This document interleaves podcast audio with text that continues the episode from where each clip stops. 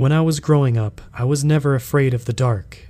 I never feared the dark spaces under my bed, the gloom in the closet, the one corner of the basement that the light never seemed to reach. I didn't get scared of the knocks on the walls, the groaning of our old house settling, or the odd scraping noises outside my room at night. Even a slight flutter or tapping on my window wasn't spooky to me, and I could sleep comfortably through the night. That all comes from spending your whole childhood in a haunted house. When my room would be rearranged by an unseen force, I'd just clean it up. When cups flew across the room, I'd catch them. Eventually, I started responding to the actions, even giving my friends names. It wasn't uncommon in my early teen years for my mom to hear, Don't even think about it, Daryl, as a cup would start to slide across the table. So, I'd never been afraid of the supernatural. I believe in monsters, but I never used to be afraid of them. They all had to just be misunderstood and lonely, like me, you think. My favorite place on our property was the knoll, a little bump of a hill at the edge of the cornfield where the woods came closest to the house. It was a good 500 feet from the barnyard, but still far enough that I could get some space and some quiet. The trees in this part of the woods were tall, far taller than the trees that covered the rest of our woodlot. Their canopies blocked out some of the sun, and their needles made the ground soft, perfect for sitting and relaxing with a thermos of coffee and a book on an early fall afternoon before the snow hit. It was always easy to find a place to lean, as these ancient trees had long ago lost their lower limbs, and the forest here felt like a Gothic cathedral. High, vaulted pillars, the partial twilight even during the day, with small bursts of light breaking through the canopy. Even the singing of the birds or the rustling of mice was like a symphony of its own. I may have lived in the house, but I lived for the woods, especially my little part of it. My parents always taught me to come back before sunset, not to whistle, and to never follow if anyone was calling my name. I never questioned these rules. I grew up with them, after all. Mom and Dad never cared if I went to the knoll, but they wanted to make sure that I was safe. I was always happy to oblige, knowing full well that if I broke these rules, I'd be grounded and stuck inside. Even when the birds sang, I never whistled back when I was in the forest, no matter what. By now, I'm assuming you've gathered that I grew up in Appalachia, isolated, surrounded by the supernatural, raised in it, so it was second nature. I guess I can thank my deeply superstitious grandmother for that. After all, it kept me alive. I can't say the same for everyone else. By the time I was in early high school, my parents were getting tired of the commute. After all, it was about an hour's drive to the nearest town. There was no cable, and the power to the house was always dicey because squirrels would short out the transformer on the power pole about once a week. They were considering moving, and I was looking forward to not waking up at 5 in the morning for school. They'd bought a new house in town, and we were preparing to move. We packed anything that wasn't necessary, and had already moved it into the new house. But mom and dad decided to have one last house party before we threw the beds and suitcases we've been living out of into the moving truck and finally finished the move. They invited friends, coworkers, and their kids. Many of these families were from out of town. They didn't know the rules and certainly thought we were all superstitious people. I wish I could say that we were just superstitious. The party started in the early afternoon on the last beautiful day in late August. The sun was shining bright, there was just enough wind to keep the bugs at bay, and everyone was basking in this truly gorgeous day. The younger kids were playing with my brothers. The older kids were with me, watching a movie inside and generally being antisocial teenagers. Eventually, the heat in the house drove us out into the late afternoon sun, and I began to give the tour of the property I begrudgingly agreed to do hours prior. The older kids were generally polite as I showed them around, except for Cassie, Cassie wasn't from around here, and she liked to remind everyone about that. Cassie's family moved out to the middle of nowhere because her father was offered a really good job, and in a town with a low cost of living and a decent salary, they decided to move.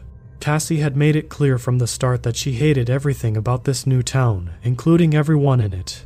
The most interesting thing about Cassie was probably that she'd never gone in the woods around here, and she was desperate to go for a hike in the woods. In retrospect, I never should have taken her. I should have accepted being grounded for refusing to be hospitable. But hindsight is 2020, I guess. After the cajoling, pleading, threatening, and eventual blackmail from Cassie, I backed down and offered to show her the knoll. I told her that a hike was out of the question after dark because the sun would be setting soon, and we shouldn't be in the woods after dark. Despite her sneering at the superstitious backwoods idiot, I refused to give in. I knew for a fact that the woods weren't safe at night. Once the sun sets, the shadows change, you can lose your way in the dark, and nocturnal predators like bobcats can hunt you silently through the brush. I was not willing to risk it. I told my mother where I was taking the group of older kids. She looked me in the eyes and told me very firmly to make sure they all follow the rules, especially the whistling. Under no circumstance should any of us whistle in the trees. I promised to go over the rules before we left. When I was returning to the group, Cassie began mocking me for having to check with my mommy before we went out for a walk. I just ignored her and turned to the group. Okay, guys, there are a couple of rules before we head out. Pretty sure most of you know them, but I just need to make sure we're all on the same page. First, stick together. Second, we will be back in the barnyard by sunset. This is not up for debate. Third, under no circumstances are you allowed to whistle once we leave the yard. And lastly, if you hear anyone calling your name, we're all leaving the woods as soon as possible. Understood. All the locals nodded understandingly. Cassie rolled her eyes. I turned and started walking towards the knoll, followed by the older kids, including Cassie. She ran up to me and started to ask me the questions I had been dreading. The others won't tell me why the rules exist. They're pretty stupid if they don't have a reason. I mean, are the woods really that different at night? I stopped dead in my tracks. I turned to her, grabbed her by the shoulders, and looked deep into her eyes. Her normally dismissive expression turned almost fearful when I began to speak. Cassie, the woods are different at night. It changes, and the other rules are there to make sure you don't get lost in a strange place or attract some type of predator. There are coyotes, bobcats, and God knows what else in the woods. For once in your life, shut up and listen, please. The color drained from Cassie's face, and she nodded. I turned back to the knoll and kept walking. I hoped that maybe, just maybe, she would listen for once. The knoll was just ahead, a calm sanctuary after the craziness of the party that day. When we stepped into the shade of the ancient trees, the temperature was noticeably cooler, and the slight wind made the great giants sway gently and produced a sound like creaking timber and a faraway whisper as it ran through the needles above us. The others looked up into the canopy, then found a place to sit and relax.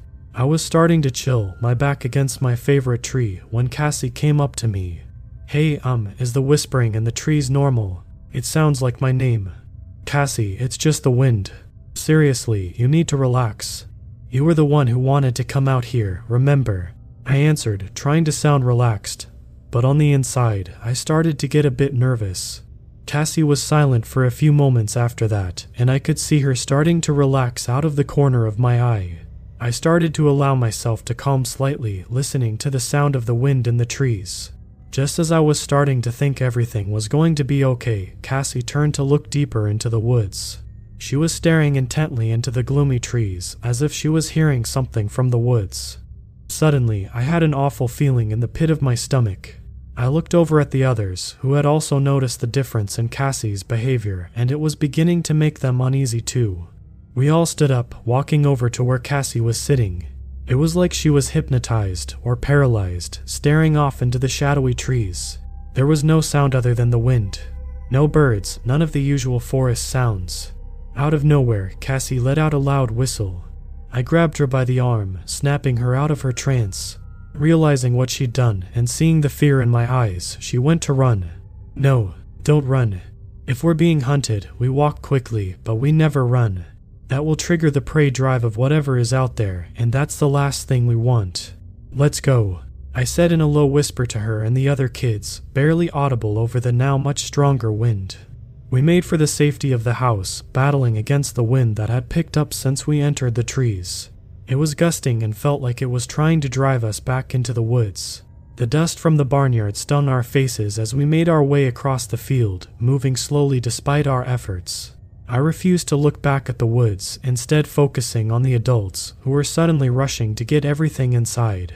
A tablecloth blew off one of the picnic tables and flew right by us, looking every bit like a ghost as it whipped past us towards the woods. I followed it with my eyes as it flew towards the knoll. I froze in my tracks. The woods looked different, somehow changed. as if the place I had known all my childhood was darker, stranger, almost evil. I knew it wasn't possible, but I thought I heard a growl come from behind me as I stared. The impossible noise snapped me out of my stupor. I turned and began to sprint the last 100 yards towards the house. Run, I screamed as I caught up to the group. We all broke into a sprint. My mother was in the barnyard when we all came flying through the gate. She tried to stop us, but we wouldn't stop all our flight until we'd gotten through the main door of the house. As the rest of our group was catching their breath, my mom took me aside. I told her everything that happened, and she immediately looked afraid. Her expression darkened when rain began to patter against the window. The local kids and their parents left, leaving only my family and Cassie's in the house. My parents had previously offered for them to stay the night as they lived the farthest from our house, about an hour drive one way. Cassie's family, not used to driving such long distances, would have been nervous in even perfect weather, let alone the thunderstorm that had blown in suddenly. My parents did everything they could to keep us all distracted from what was going on outside, and it was working for everyone except for Cassie.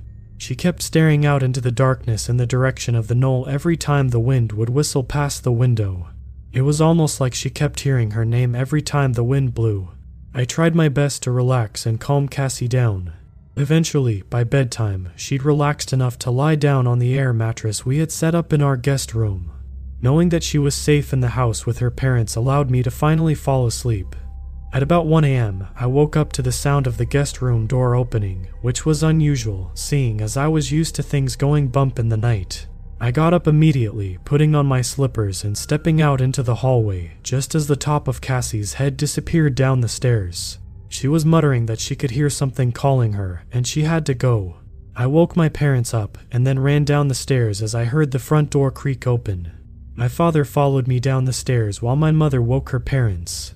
As Dad and I ran out the open door into the storm, we saw Cassie walking, entranced, towards the gate out of the barnyard. We shouted and tried to follow, but the wind seemed to whip our voices away. Cassie's mother and father spilled out into the yard, shouting for their daughter to snap out of it. If she heard them, she didn't respond. The gate, which had been chained shut, flew wide open, allowing her out of the relative safety of the barnyard and into the open field beyond. A bolt of lightning split the sky, and we saw the silhouette of a figure right in front of Cassie. It was pitch black, easily standing 10 feet tall, with impossibly long arms and legs. Its hands were narrow, fingers long and spider like. Dad and I froze as we watched a pitch black hand wrap around Cassie. She didn't wiggle, didn't protest as it lifted her into the air. I heard Cassie's mother scream her name, and suddenly Cassie was gone. It was like, in the blink of an eye, whatever held Cassie had vanished back into whatever realm she'd summoned it from and taken her with it. We called the police, and they came in the morning after the storm. They said that the storm must have washed away her tracks and that she must have been sleepwalking. We moved out of the house the same day. While Cassie's disappearance made local news, it never became a national story. I haven't even seen her disappearance being discussed on internet forums or true crime podcasts. Cassie's parents were never the same. They moved away after the case went cold. I think about what happened to Cassie almost every night when the formerly comforting dark descends on me like a wet blanket. I no longer think that monsters are just misunderstood. I'm afraid of the dark, and I haven't set foot in the woods since.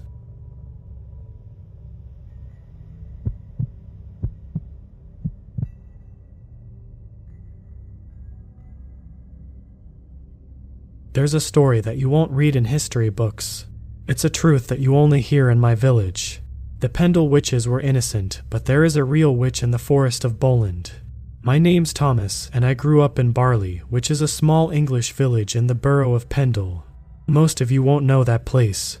You might have never heard of the Pendle hangings. Even if you do know about the famous witch trials that took place during the 17th century, you probably don't believe in superstitious nonsense. You probably think the hangings were the mark of an uncivilized era. You wouldn't be wholly wrong. It's ghastly that, throughout history, so many innocent women were taken based on unfounded accusations of witchcraft. That doesn't mean, however, that witches aren't real. And if you'd ever stumbled across a certain house in Bowland Forest, you would know that. Watch out, Sammy. The Pendle witches might turn you into one. I giggled as my four year old sister nearly tripped over a toad by our local pond. I was six years old at the time, and I'll never forget the way my grandpa looked at me. His eyes were filled with a mixture of dread and fury. He grabbed my wrist in his gnarled, decaying fingers and left a mark that didn't fade for days. Don't you ever joke about that, he snarled. Grandpa, you're hurting me. I whined. My sister, Samantha, had stopped playing. We both quivered in the shadow of the old man who loomed above us. Hi, am I hurting you? Good. Reckon that'll help you remember this lesson. There's only one witch of Pendle. She was never tried, and she never died. I don't ever want to hear you kids mention her again. Understood. My little sister was sobbing at this point, but I tried my best to put on a brave face and protect her. I always hated my grandpa. He was cruel. Still, the old jerk was certainly not creative enough to tell tall tales. And he was no liar. I didn't realize that as a young child. At the time, he seemed far worse than any witch. Get off me, I demanded. My grandpa grumbled and released me. I complained to my parents. We didn't spend weekends at his house after that. Of course, we do live in the same village, my mom pointed out. You can't avoid him forever. Just watch me. I remember thinking that. My dad pulled me aside when my mom left the room. Listen, I hate my father in law as much as you. He's always been a jerk. Don't let your mom know I said that. He whispered. I snorted.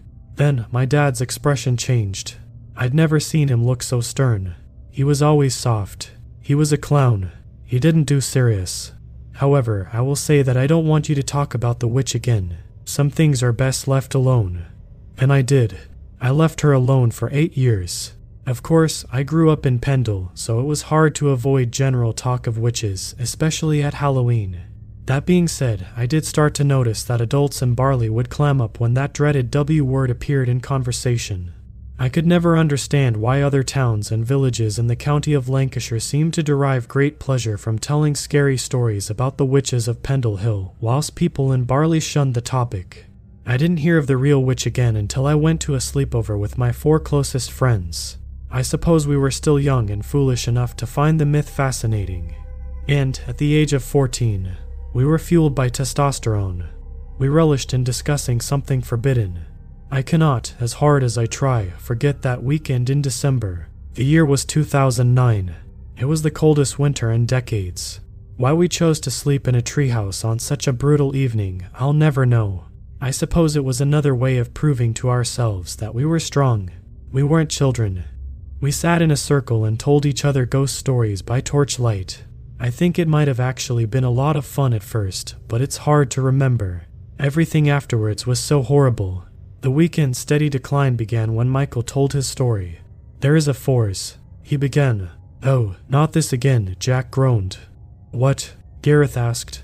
Don't encourage him, Jack sighed. I'm not sure you've got the stomach for this one.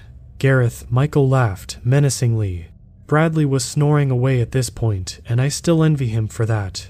I wonder how different my life might look if I'd had the privilege of missing Michael's story. Would I have had the courage to do things differently? What about you, Tommy? Do you want to hear my story? Michael asked. I shrugged. Whatever we say, we're gonna hear it, so just get on with it. Jack nodded, agreeing with my point. Gareth lay on his front, propped on his elbows. Jack scrolled through his phone, I wrapped myself up in my sleeping bag, focusing on the icy breeze that was seeping through the cracks of the flimsy boards that formed Michael's rickety treehouse. Somehow, I knew the story he was going to tell. Here once was a witch who lived in Pendle. Shh. Michael started. What? Gareth interjected. We all know about the Pendle witches. Michael glared at him. Did I say witches, dimwit? No. I said witch. Now, shut up and listen. In 1612, 12 innocent women were convicted of 10 murders and tried for witchcraft. Not a single one of them ever harmed a soul. In the modern age, we all know that, don't we? Because witches aren't real, you jerk. Jack muttered, looking down at his phone and typing away. Michael laughed maniacally. No, that's not why they were innocent. The people simply hanged the wrong women. There was only ever one real Pendle witch, and she's still out there, she lives in the forest of Bowland. Hold up, Gareth said, sitting up. 1612. She's like 396 years old. Older than that, Michael answered. Is that it? Is that the story? Gareth asked. Jack nodded, still not looking up from his phone. Yep, that's the entire story. My grandpa told me about her, I finally said, once I'd rid my throat of the stubborn lump that was blocking it. Why have I never heard of this? Gareth laughed. That's way cooler than the original story about the Pendle witches. The original isn't a story, jerk. It's history. People were hanged. Show some respect, I said. Ooh, Jack mocked, giggling. Yeah, Gareth. Show some respect, dude. Seriously, why haven't I heard it before? Gareth asked. You never heard it because you didn't grow up in Barley, Gareth, Jack explained, still absorbed in his phone and utterly disinterested in the topic of conversation. That's what Michael always reminds me. I moved here from Clitheroe, and outsiders just don't get it. What do you mean? Gareth asked. Every Barley grown up tells their kid that dumb story, I explained, shrugging. It's a rite of passage or something. I can't wait to traumatize my kids with it. Yeah, you guys are weird, Gareth laughed. This village has a real hot fuzz vibe. Move back to Chorley, then, jerk, Michael barked. And did I say I'd finished the story? Yes, Jack replied. No, Michael said. There's a part of the story that you haven't heard. Jack. Oh, well, please do enlighten us, Jack sighed, rolling his eyes. Michael grinned. I know where she lives. Silence. Gareth sat there, slack jawed, staring at his idol in eager anticipation. I don't know why I instantly believed him, but I did. It was some sort of intuition. I froze and tried to force back the wave of nausea that threatened to incite a round of projectile vomiting. Jack's reaction was the most surprising. He put his phone down. Bullcrap, Jack said. You're really going to give us an opportunity to call you out on one of your lies. You're going to give us a location that we could visit to prove that you're full of crap. It's not a lie, Michael assured us. She lives in a house right at the heart of the Bowland Forest. I know how to find it. And how do you know that? Jack asked. It's a long kept barley secret, Michael explained. That's why it's only people from our village who wet their pants at the mention of Pendle witches. Only we know that she exists. Yes, okay, but how do you know where in the forest to find her? I asked. You know Mr. Henderson, our old history teacher? Michael asked. The three of us nodded. I saw him in the pub last Wednesday. He was sitting in the corner, crying. Just himself. Mrs. Henderson was at home. He's in the pub most days, Larry said. Michael explained. He's not been the same since Millie went missing. Whoa, Jack interjected. Stop. We put up with a lot of your crap, but I'm not going to let you bring a real life story into this little ghost tale. That's messed up. We all knew Millie. She was a buddy. Michael slammed his fist on the hardwood floor of the treehouse. For a second, it felt as if the whole structure might crumble, but it didn't. It quieted Jack, though. It's not a story. Michael growled. Let me finish, okay? This is why I invited all of you here tonight. You see, I learned something. I talked to Mr. Henderson. Rick dared me. Rick was Michael's older brother. He was a jerk. You can probably imagine what we called him behind Michael's back. And what did Mr. Henderson say? Gareth asked, now anxiously biting his nails. I asked him whether he was okay, Michael continued. I said I missed Millie. I wasn't a knob, all right. I only went over to shut Rick up. I was nice to Mr. Henderson. I didn't expect him to open up. And he opened up. He really opened up. Just say it, Jack sighed. He told me that he and Millie went on a Bowland hiking weekend, but they weren't really hiking. They were looking for something. The Pendle Witch. See, Mr. Henderson comes from a long line of Hendersons, one of the oldest families in Barley, and they've been passing on a warning for generations. Ever since the 1600s, his family has been telling the villagers of Barley to stay away from the Bowland Forest. William Henderson was the only person to ever see the witch and survive to tell the tale. He wanted everyone in Barley to know about her. He wanted everyone to stay away, and they listened. Folk from other towns ignored him and said the Pendle witches had already been tried and hanged, but William was respected in our village. People trusted him and heeded his warning. Ah, some new lore. Fantastic, Jack mocked. Michael ignored him.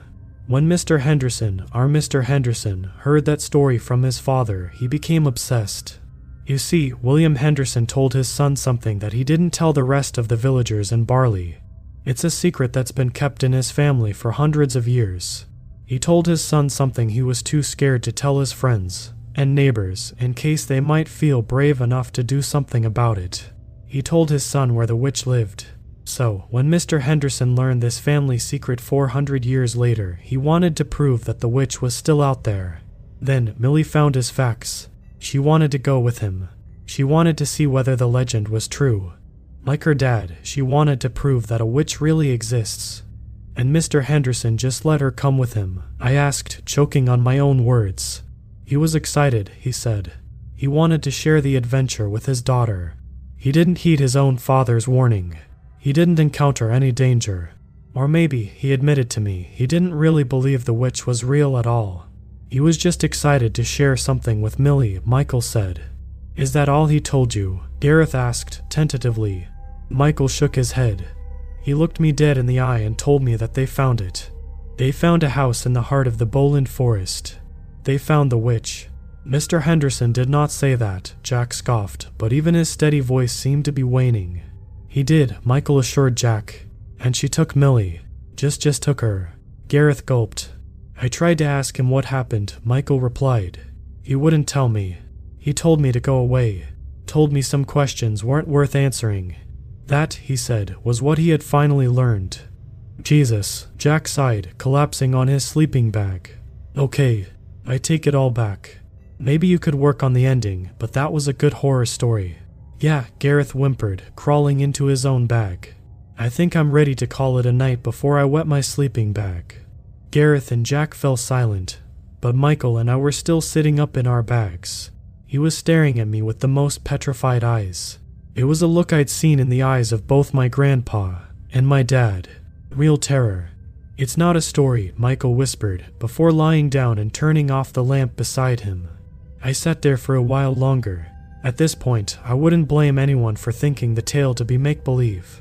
But it's not about the words, it's about the feeling. Maybe it's something only Barley folk can understand. Like Michael, I'd caught the fever. I'd seen the witch, not physically, but in my mind. In my dreams, she felt real to me.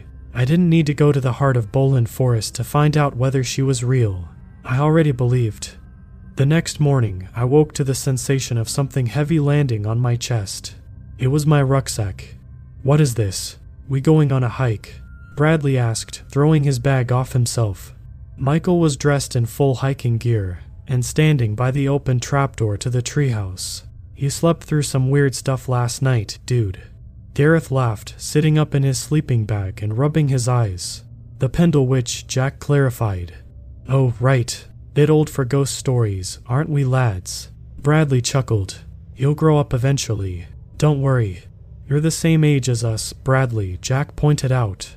Anyway, Michaels updated the legend. He added a pretty freaky story at the end, actually. Gave it a spooky update. I was impressed.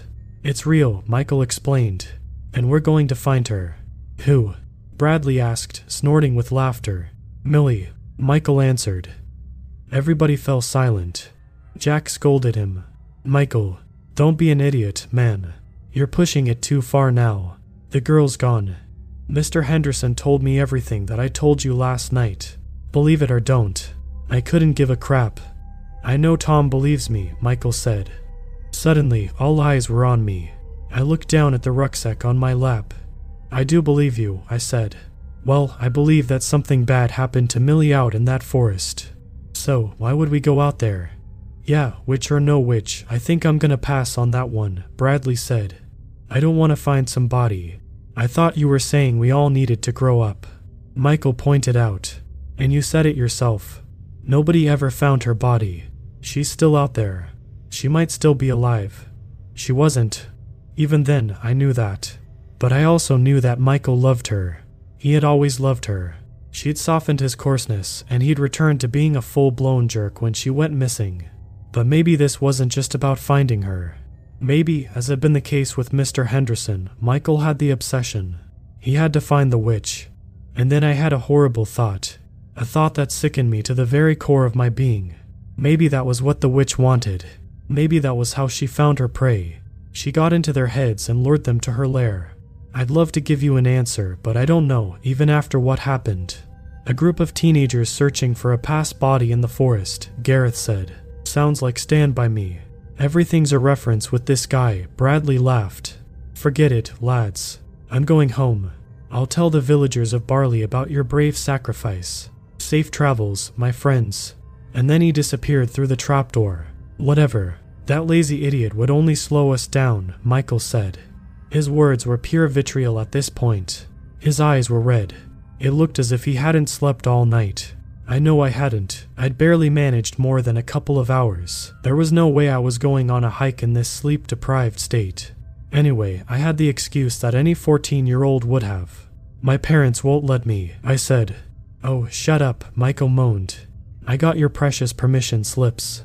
My folks rang your parents last night. How would we even get to Bowland Forest, dude? Jack pointed out. It's a bit far on foot. Ready, idiots. Came a voice from the bottom of the ladder.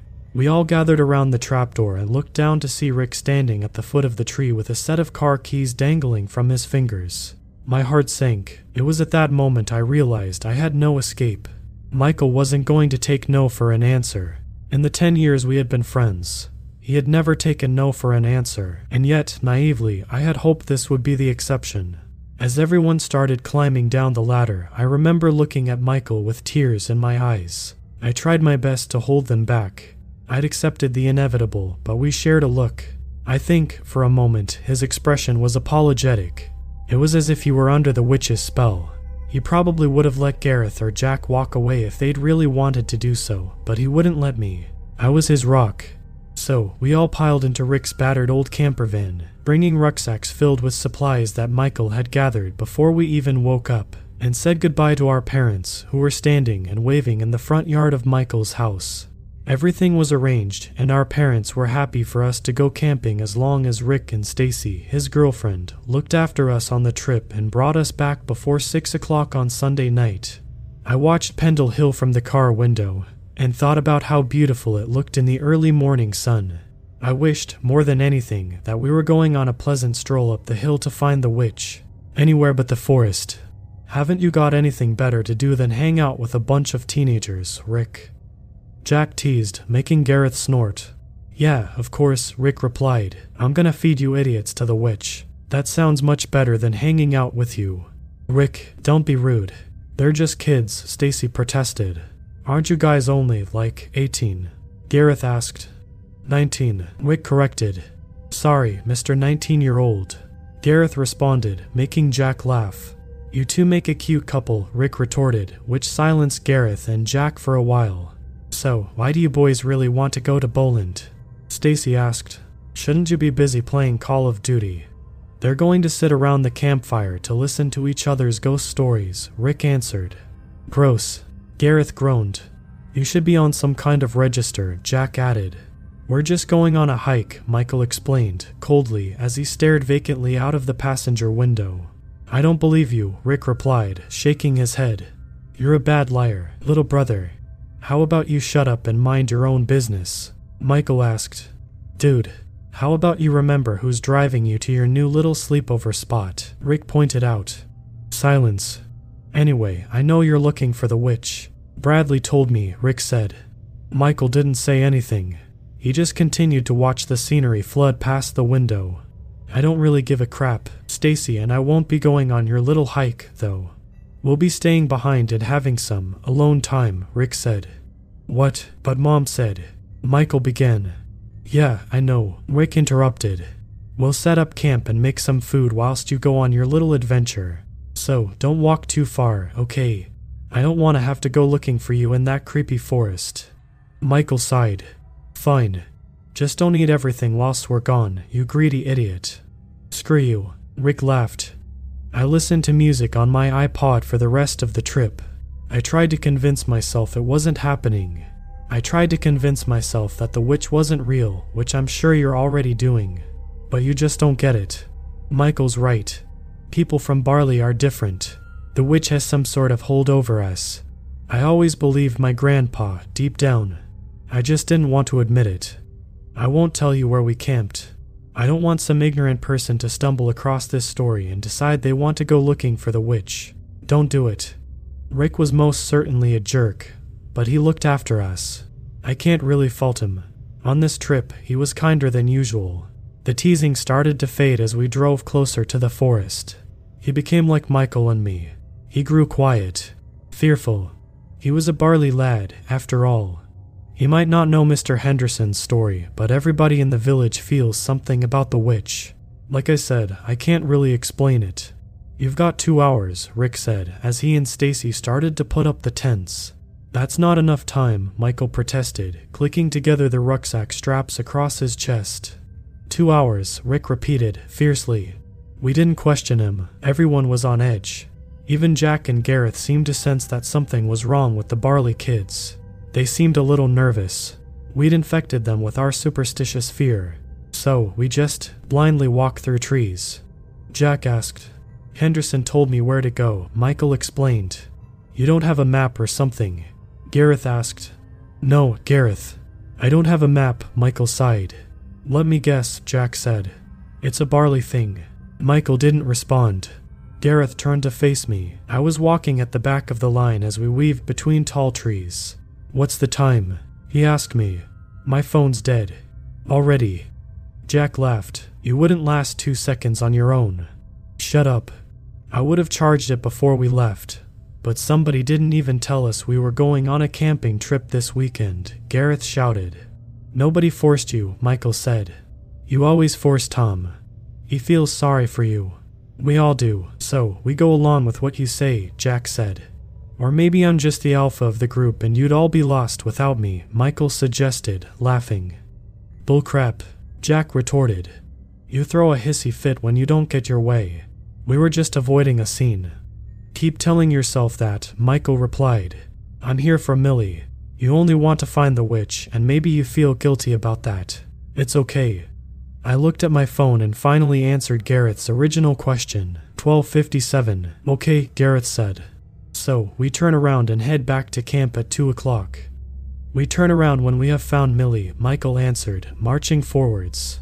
Michael, we're not going to find Millie, Jack said, his tone becoming aggressive. We're not going to find anything. We're turning around at 2 in the afternoon, and we'll get back to the camp at 3. Yeah, I'll be hungry by then. I haven't even had lunch, Gareth said. I packed everything we need, Michael explained. There are crisps in your bag. Eat up and shut up. Other than the sound of Gareth munching, we were silent for a little while. A long while, actually. After about an hour, I looked at my phone screen. Crap, it's 207, I said. Come on, Michael. Let's turn around. The sun will have almost set by the time we get back. We're nearly there, Michael insisted. We can't turn back now. Well, I'm turning around, Gareth said, spinning on his heel and stomping past me. Screw this. Fine. Go, you wimp. Michael spat. We're all going, Jack said, firmly. You trying to be the leader? Michael asked, turning around and squaring up to Jack. You haven't got the guts. We don't have a leader, Jack replied, standing his ground. Stop being an idiot and come back with us. No, I'll just do it on my own. Michael mumbled, continuing on his way without us. We should go after him. I sighed. Screw him, Jack said. I'm not going to get lost in the middle of this forest in the dark, and neither are you. Come back with us. He'll turn around. He can't do anything without you, Tom. I begrudgingly followed Gareth and Jack back to camp. I hoped they were right. I hoped Michael would get cold feet and follow us. He didn't. We were all starting to feel the chill of Bowland Forest as the sky turned a mesmerizing shade of orange and eased into darkness. The hour long walk back to camp passed quickly. When we arrived, however, the site was deserted. There were three fully pitched tents and a smoldering pile of logs. In the dirt, there was an open packet of marshmallows. Some were lost in the mud. There were six camp chairs. Two of them were also lying in the mud. Thanks for ruining the marshmallows, jerk, Gareth yelled at no one. Are they here? Jack asked, walking over to the camper van. They're not in here. Then we heard a haunting sound, a razor sharp scream that pierced the air and caused the three of us to immediately throw our hands to our ears. What the hell? Gareth cried, shaking. That sounded like a woman. It must have been Stacy, I said.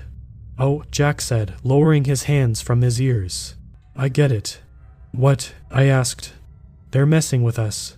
Michael, Rick, and Stacy, they planned this whole trip to scare us, Jack said, before starting to bellow. Nice prank, guys. You can come out now. Nothing. I guess they're really committing to the bit, Gareth suggested, gulping. Jack pointed to the forest, only a few hundred yards from the field we'd chosen for our campsite. They're hiding behind some trees and giggling. Jack explained. To heck with them, I say. Let's eat some grub and wait for them to get bored. I'm freezing my hands off out here, and they must be cold, too. We'll restart the campfire to draw them to us. Gareth and I followed Jack's lead, sitting in two of the still standing camp chairs and proceeding to roast some marshmallows. Half an hour passed, then an hour, then another and another. 6:30 p.m. It's pitch black and freezing cold out there. Why would they still be pranking us? Gareth asked. I don't know, and I don't really care. Those brothers are jerks, Jack sighed, picking up the portable stove and throwing it at me. Feel like cooking us some proper food, champ. I looked up from my lap. I'd been sitting there, silently, contemplating everything Michael had told us. There was a cutting breeze in the air, something unnatural. The campfire had warmed us up, but I felt a different kind of coldness. Something I can't explain. Everything felt wrong. I pushed it aside. I did as Jack said. I wasn't being a pushover, I just preferred his plan of staying away from the forest. I was scared. I was a coward. And I know I was a coward because I knew that scream had been real. I knew something had happened to Stacy, Rick, and possibly even Michael. He'd been gone for hours. I cooked some sausages and clumsily shoved them in buns, passing them shakily to Gareth and Jack. We ate in silence. My friends weren't their usual chatty selves, and I know they wouldn't ever have admitted it, but they were scared. They were starting to have their doubts about the whole thing being a prank. It wasn't until 8 o'clock that any of us said anything, and it wasn't who you'd expect to speak up.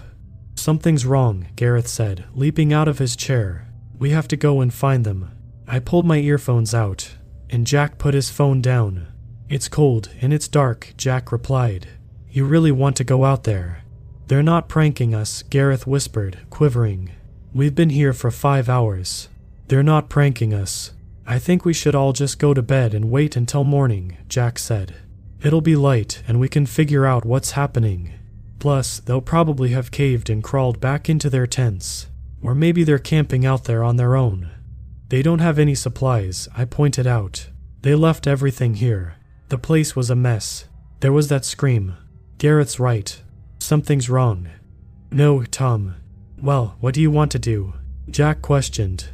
The two of them looked at me. I didn't want to march into the forest and save anyone. I wanted to go home. I think we need to phone our parents and tell them something's wrong, I said. Jack and Gareth groaned. Great idea. That's a sure way for us to never be allowed to do anything like this again, Gareth sighed. Something might have happened to them, I insisted. We have to be sensible, guys. I'm all for avoiding the forest, Tom, but we're not snitching to our parents. No to that, Jack said, shaking his head. Two options. We go to sleep or we search for them. I vote we search for them, Gareth said. I vote we go to bed, Jack said, turning to me. Deciding vote, Tom. Michael's not here now. This is finally a democracy. I looked down at the campfire, wishing for Rick, Stacy, and Michael to come running out of the trees with smiles on their faces. But they didn't, and I had to make a decision. I wanted to phone my parents. I wanted to run back to Barley, if necessary.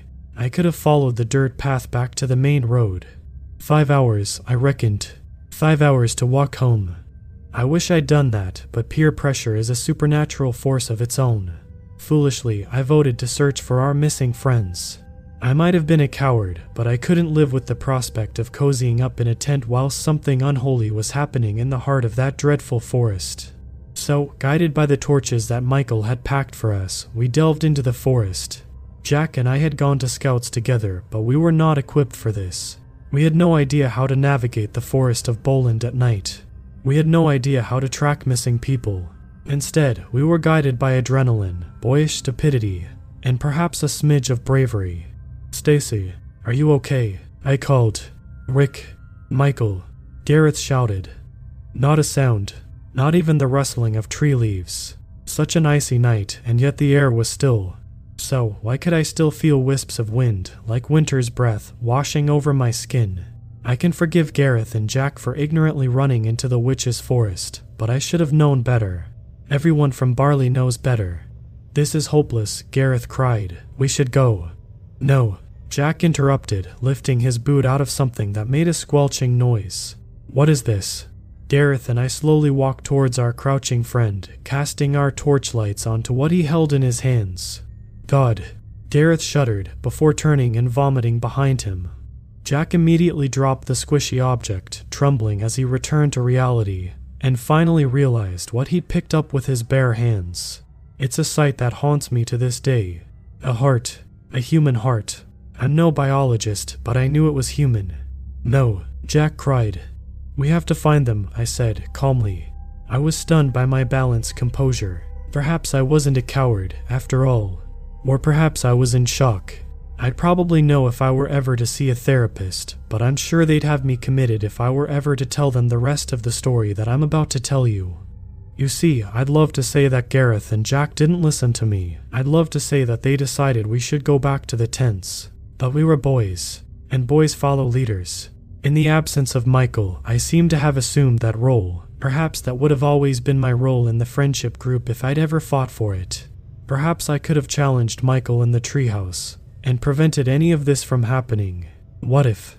As we marched onwards, I felt a renewed sense of confidence, something I hadn't possessed since the age of six, before my grandpa and dad had traumatized me into being a sheltered little lamb.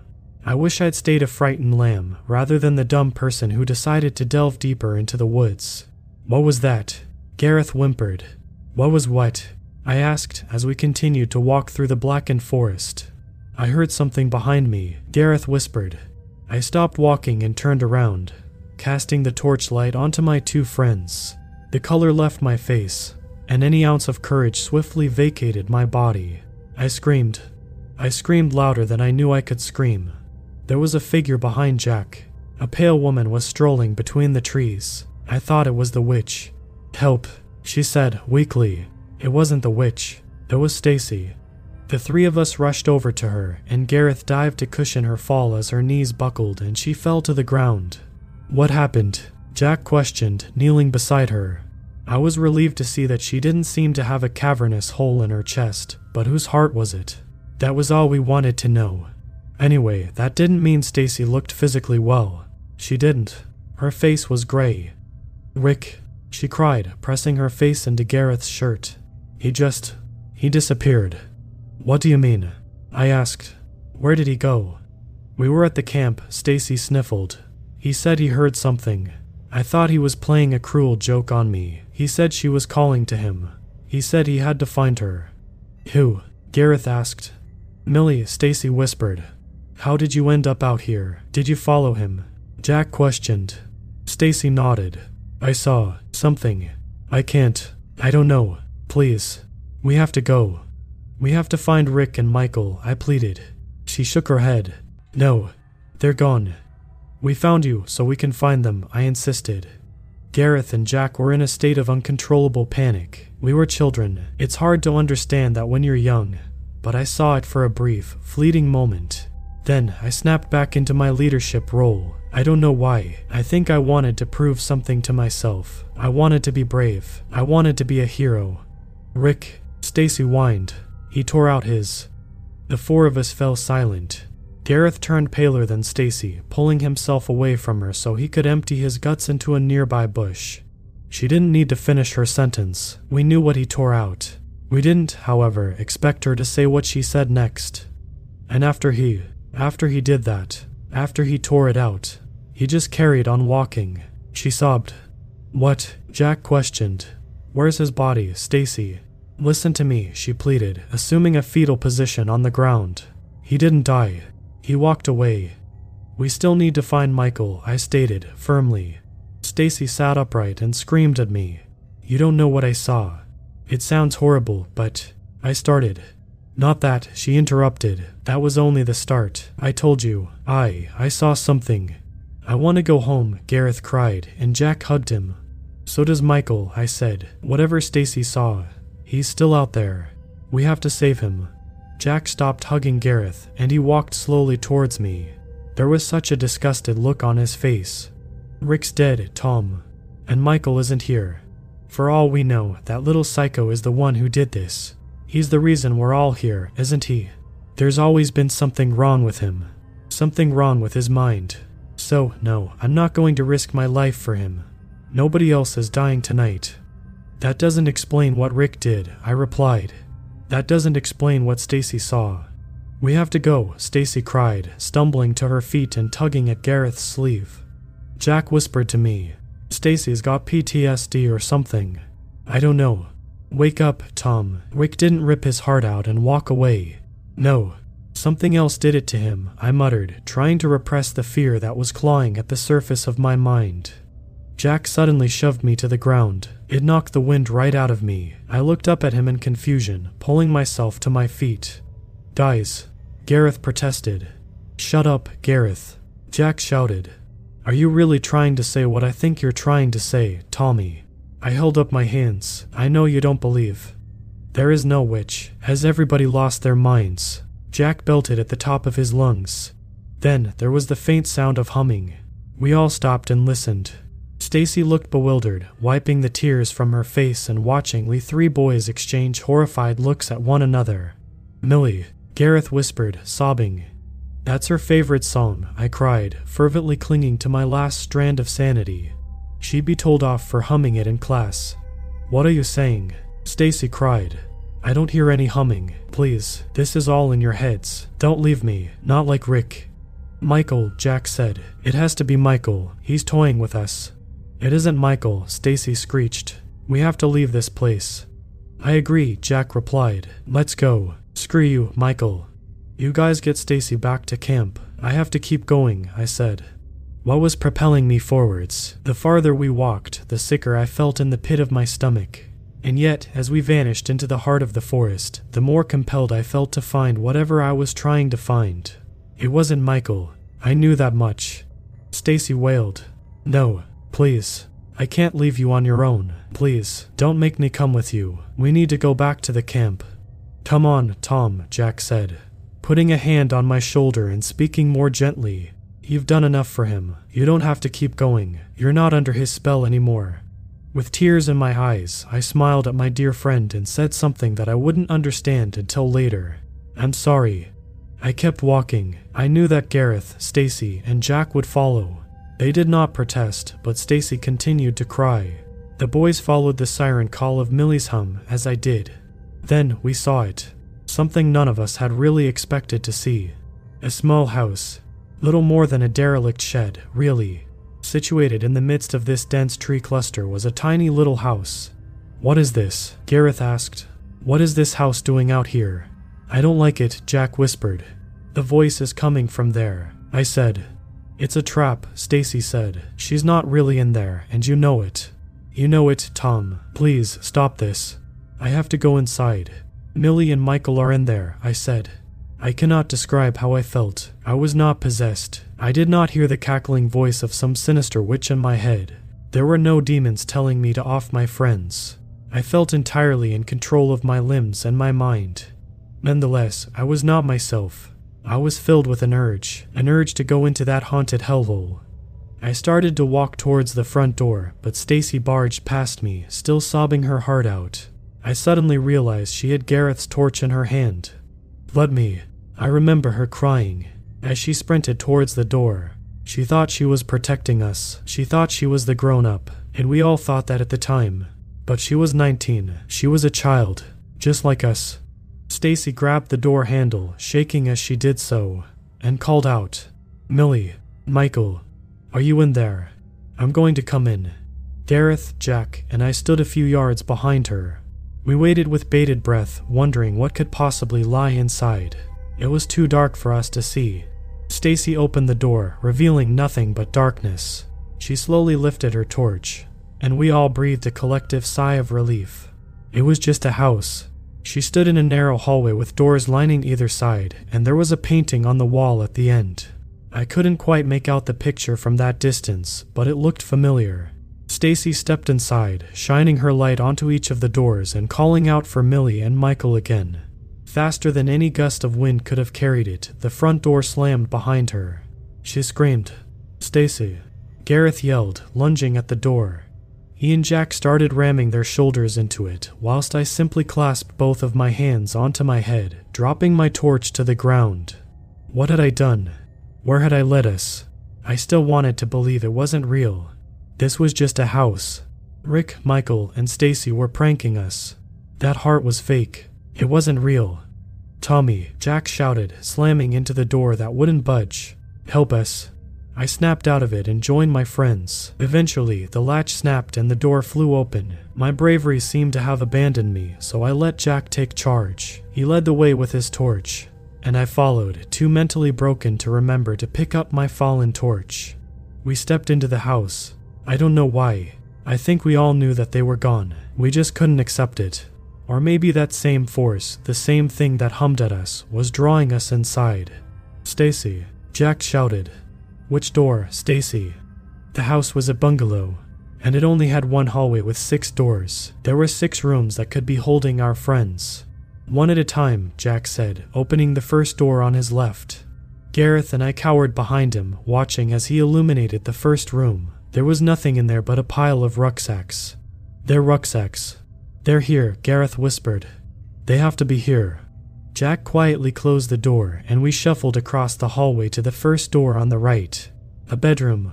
There were scribblings on the walls in some language we couldn't understand. Four more rooms. With each door we opened, my throat seemed to close a little more tightly. The second door on the left offered nothing but a book on the floor. Jack cast his torch on it. The Pied Piper of Barley was the title on the front. Where are you? Gareth screamed into the empty space. Jack clasped a hand to our friend's mouth, and with his torch holding hand, he raised a finger to his lips. Gareth nodded, and we shuffled silently across the hallway. It was the second door on the right that gave Jack a reason to hesitate. He placed his hand on the door handle. Stand back, Jack said. Something about this room. Do you hear that? Hear what? I asked, feebly. Of its own accord, the door to the fourth room flew open. What we saw next is something that I cannot explain. There stood Stacy, with her face contorted in a way that defied all laws of nature's. All I can tell you is that her eyes were gone. Her sockets were two black chasms. Stacy was gone. She looked as if she had stared into the face of fear itself. The worst part was that she was still alive. She lifted a shaky arm and stretched her bony fingers towards us. I think she wanted help. I think she wanted the end. Stacy, Gareth cried, squeezing between Jack and me. He knocked Jack's arm as he ran into the room, and the torch went flying out of his hand. Gareth, wait. Jack screamed. The door slammed behind him. Without the last torch, we had been plunged into complete darkness. I was too afraid to walk back outside and find mine. Jack fiddled with the door handle, but it wouldn't budge. Neither of us had the energy left to fight it. I think we realized we couldn't fight it. I realized I had my phone, so I slid it from my pocket. I used the flashlight to find Jack, who was leaning with his back against the now closed fourth door. He had his hands on his knees. They're not making a sound in there, he said. Nobody leaves this house, do they? I don't think so, I replied, solemnly, casting the light on the third right hand door. Two more rooms. Tom, Millie is gone. Rick is gone. Stacy is gone, and now Gareth. Jack stopped, stifling his tears. Michael is gone, too. You know that. I just. I paused. I think Michael's here. Maybe, Jack nodded. And maybe he's messed up like everyone else. Look, I've seen some stuff I can't explain, okay? I believe. I believe in the witch. You and I can still make it out of here. I ignored Jack and walked over to the third door on the right. We'd reached the end of the hallway, and I remembered something. The painting. I slowly lifted my phone light to get a better look at it. It was a picture of a pond with three figures standing beside it a boy, a girl, and an old man. That's when I realized it was my grandpa, Sammy, and I. It was a painting of that day. In the picture, my grandpa was clutching my wrist. The brushstrokes captured that horrifying expression he'd worn on his face as he told me of the real Pendle Witch. It's me. That's me in the painting, I whispered. What are you saying? Jack cried from behind me. Let's go whilst we still can, Tom. but I couldn't. I reached for the door handle to the third room on the right and lightly pushed it open. Inside, there was a boy standing up and a boy lying at his feet. Rick and Michael. Rick, I gently whispered. I had my light firmly fixated on his looming figure. He shuffled around to look at us. There was a bloody hole in the center of his jumper, and he revealed a face even ghastlier than the one we had just seen on Stacy. Unlike her, Rick did not look as if he had seen the face of fear. He did not look scared at all, in fact. Beneath the black, empty holes where his eyes used to be, he wore a toothy grin that stretched from ear to ear. It haunts me. I still see Rick's face. I still see him raising a finger to his lips and making a shushing sound. I remember his wheezy laugh. I remember him pointing at the floor behind him. Unable to utter a peep, I shakily moved my phone light to the floor. There lay the remains of Michael. He was missing an arm, two of his legs, and both of his eyes. But they weren't black holes like the ones that Stacy and Rick had. They were red wounds. Claw marks ran down his face. He was pointing at something in the corner of the room. I found her, Michael groaned. The witch made Henderson do it. I leaned around the doorframe and cast my light into the corner. There it was a pile of bones wearing hiking clothes. Millie. I finally started to cry, and when I turned around to find Jack, he was gone. It was just me, Michael, and what used to be Rick. Jack. I screamed. Nothing. The fifth door slammed in my face. The brothers were gone. Jack was gone. I found myself standing alone in the hallway. I could feel a weight lifting from my mind. As if I had been in a trance and now I could see, I wondered why I was still in that house. I turned on my heel and eyeballed the open doorway that led back out into the forest, but something still had my body. I couldn't move. And that was when the sixth and final door creaked open. The third door on the left. I found my feet carrying me towards it. I remember glancing at the painting at the end of the hallway before I entered the room. The three figures were gone. There was a silhouette between the painted trees. It moved out of sight. I found myself standing in the last room, and the door closed behind me. It was cold like no coldness I'd ever felt, and dark like no darkness I'd ever seen. I felt my arm moving. I couldn't stop it. My phone light was moving across the walls, slowly making its way towards something at the back of the room. No, I cried, trying desperately to stop myself. I didn't want to see what was at the back of the room. I could hear breathing. I couldn't move my limbs, but I could move my lips. Wait, I pleaded. Why did you let William Henderson go? My arm stopped. My whole body stopped. The breathing stopped. Whilst I had control of my limbs, I let the phone drop to the floor. It landed face up, so the flashlight was pressed against the floor. I breathed a sigh of relief. I didn't want to be forced to see what Stacy and Rick had seen. Made a deal. A voice whispered, it wasn't the voice of a woman. It wasn't the voice of a man. I always say it was the devil, but I do that to help myself sleep at night. Truthfully, whatever was in that room scared me more than the devil. What deal? I whimpered. I'll never forget seeing her blackened silhouette as she moved in front of the one window in the room. Dim moonlight wasn't dim enough to completely hide her. Seven foot tall, gangly limbs, and a head far bigger than that of any human. I see her in my dreams, I see her in my waking hours. I'm lucky I dropped the phone. Would I be like Stacy or Rick if I'd seen her in the light? Must eat. That was all she said before I passed out, but I knew what she wanted. She'd already told me what I needed to do. The book on the floor, The Pied Piper of Barley. She would let me stay alive, but I had to continue what William Henderson had started.